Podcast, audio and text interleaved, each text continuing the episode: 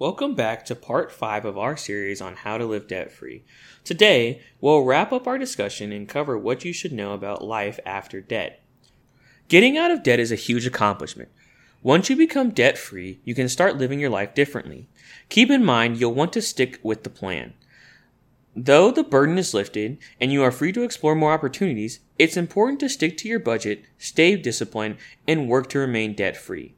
Even after all the sacrifice and hard work, it's not uncommon for people to slip back into their old habits or convince themselves they've done it once, they can do it again.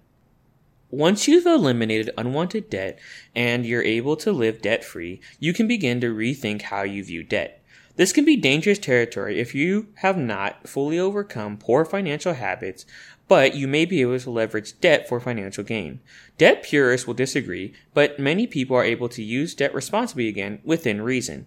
Would you rather save for 15 years to buy a house or purchase a house using a 15 year mortgage?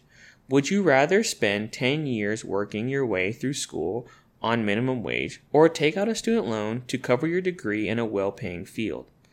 Using debt to make home improvements, to get a certification that will increase your income, or to invest in your business can pay off big. Using credit cards responsibly to tap into rewards programs will allow you to enjoy some fun perks. Again, it's not that debt hurts you, but the way that you use it. We hope this series on how to live debt free has been helpful to you. If you have questions or comments, please reach out to us at aspenwealthmgmt.com or on Twitter at aspenwealthmgmt.